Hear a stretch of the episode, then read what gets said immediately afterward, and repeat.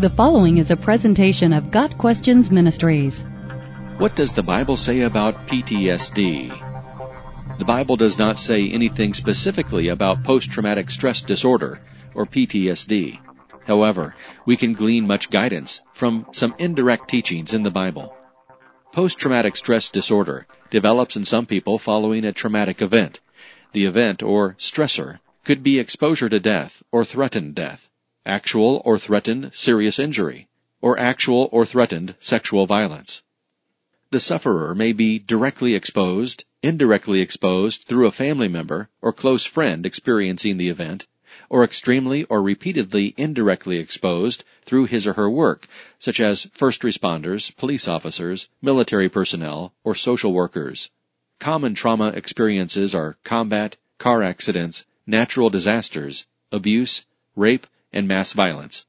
After such an event, most people will show signs of stress, such as feeling on edge, anxiety, fear, anger, feelings of depression, a sense of detachment, a desire to avoid trauma-related reminders, flashbacks, difficulty sleeping, headaches, changes in appetite, irritability, self-blame, survivor's guilt, or a sense of numbness.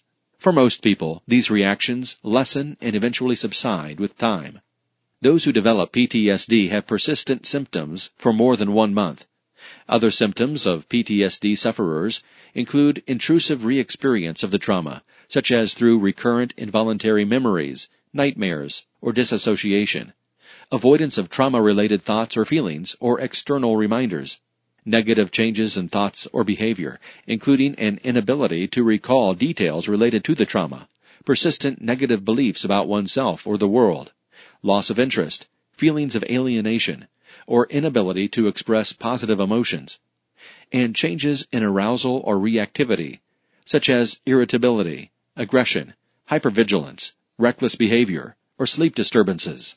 In PTSD sufferers, these symptoms cause significant impairment in work or social functioning. The United States National Center for PTSD estimates that there are 5.2 million adults suffering from the disorder in any given year. The situations that cause post-traumatic stress disorder are different for different people, and not everyone responds in similar ways to similar situations.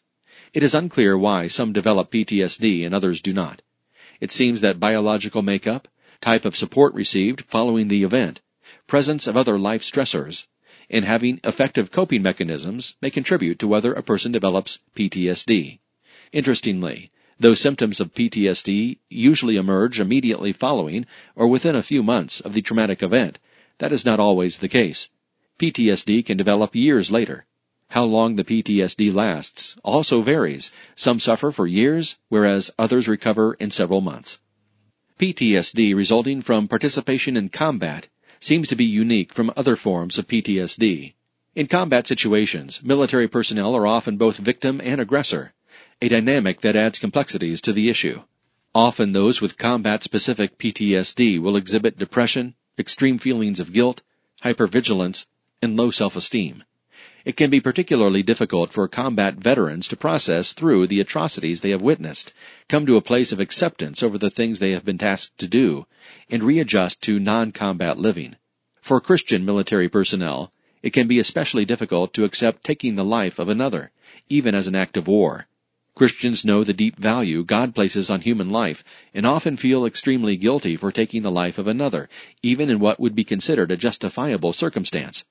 Many times Christian combat veterans are more deeply aware of their sinful state than are other Christians. They may feel unworthy of God's love due to the things military service requires of them. Those who suffer from combat PTSD may find accepting God's forgiveness to be extremely difficult. They may agonize over decisions they made in the many no-win situations in which they were placed during war. They may also have persistent flashbacks of the gruesome realities of war, as well as consistently feel on high alert from months of living in life-threatening situations. Regardless of the circumstances, there is hope. First and foremost, that hope comes from God.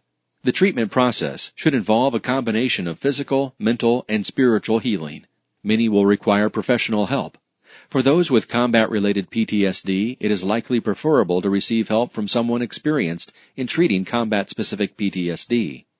There are multiple therapeutic remedies for PTSD available. ranging from talk therapy, often cognitive behavioral therapy, to cognitive reprocessing, to eye movement desensitization and reprocessing, and other methods. Medication may also help alleviate symptoms. Certainly a network of support, counselors, doctors, family members, pastors, the church community, is important in the recovery process. Of course, the most important support is God, our ultimate healer and counselor. David wrote, From the ends of the earth I call to you. I call as my heart grows faint. Lead me to the rock that is higher than I. For you have been my refuge, a strong tower against the foe. Psalm 61 verses 2 and 3. It is our responsibility to exercise faith in God, to stay in the Word, to cry out to God in prayer, and to maintain fellowship with other believers. We go to God in our distress and make use of the resources He provides. Those who suffer from PTSD from any experience should recognize that treatment will take time and that is okay. Some have compared this to Paul's thorn in the flesh in 2 Corinthians chapter 12. God does offer healing, but in the way and the timing that He sees fit. In the meantime, he gives sufficient grace to bear up under hardships. Thorns are painful, and PTSD is certainly a big thorn. But we can continue to go to God and remind ourselves of His faithfulness. Truth is a key component to coping with or overcoming PTSD. Reminding oneself that God loves, forgives, and values His people is extremely important. Knowing who God says we are, and defining ourselves by His standards rather than by what we have done or what has been done to us is important we need not identify as either victim or perpetrator. In God, we can identify as a beloved child, sealed in the Holy Spirit, forgiven, and redeemed. Losing a close friend or a family member is incredibly difficult, and many can feel unworthy of being spared. But those with survivor's guilt can remember the truth of God's sovereignty and that He has a purpose for everyone's life. God loved the ones who were casualties of war or another crime or tragedy just as much as he loves the ones who survived. His purpose for each person is unique. Replacing the lie that we are unworthy to have lived with the truth that God has a plan and values our days on earth is key. Speaking truth about practical things is also important. Often, those with PTSD will feel endangered when the situation does not warrant it. Reminding oneself that this is not the traumatic event, but is a new and safe situation is important. It is also important to speak the truth that PTSD is not an excuse for bad behavior. Likely, PTSD will contribute to some negative thought and behavior patterns. This is understandable, but it should be resisted. Having a community of support who offers grace and forgiveness and speaks truth in love is incredibly important and it is vital that the community who supports the sufferer of PTSD is also receiving support. Remaining connected to one's local church is crucial. Time with God through prayer and reading His Word is important for both the sufferer of PTSD and his or her family. Self-care and doing things that are relaxing and refreshing are also important. PTSD often feels as if it overtakes one's life. Doing things that are enjoyable and life-giving is just as important as confronting the PTSD head-on. PTSD is a difficult challenge that will require strong faith in God and willingness to persevere. But God is faithful, and each day we can choose to surrender to God's love, battle the PTSD as best we can, and ultimately rest in God's grace and compassion. PTSD is not something to ignore, but something to turn over to God and actively engage with. We are invited to approach God boldly and to pour out our hearts to Him. We are assured that nothing can separate us from His love.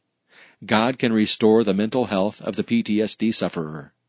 In the end, God can even use the situation for His glory.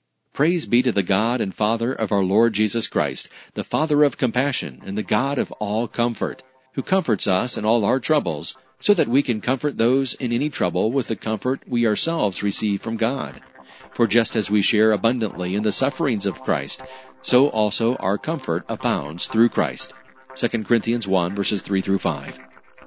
Got Questions Ministry seeks to glorify the Lord Jesus Christ by providing biblical answers to today's questions. Online at GotQuestions.org.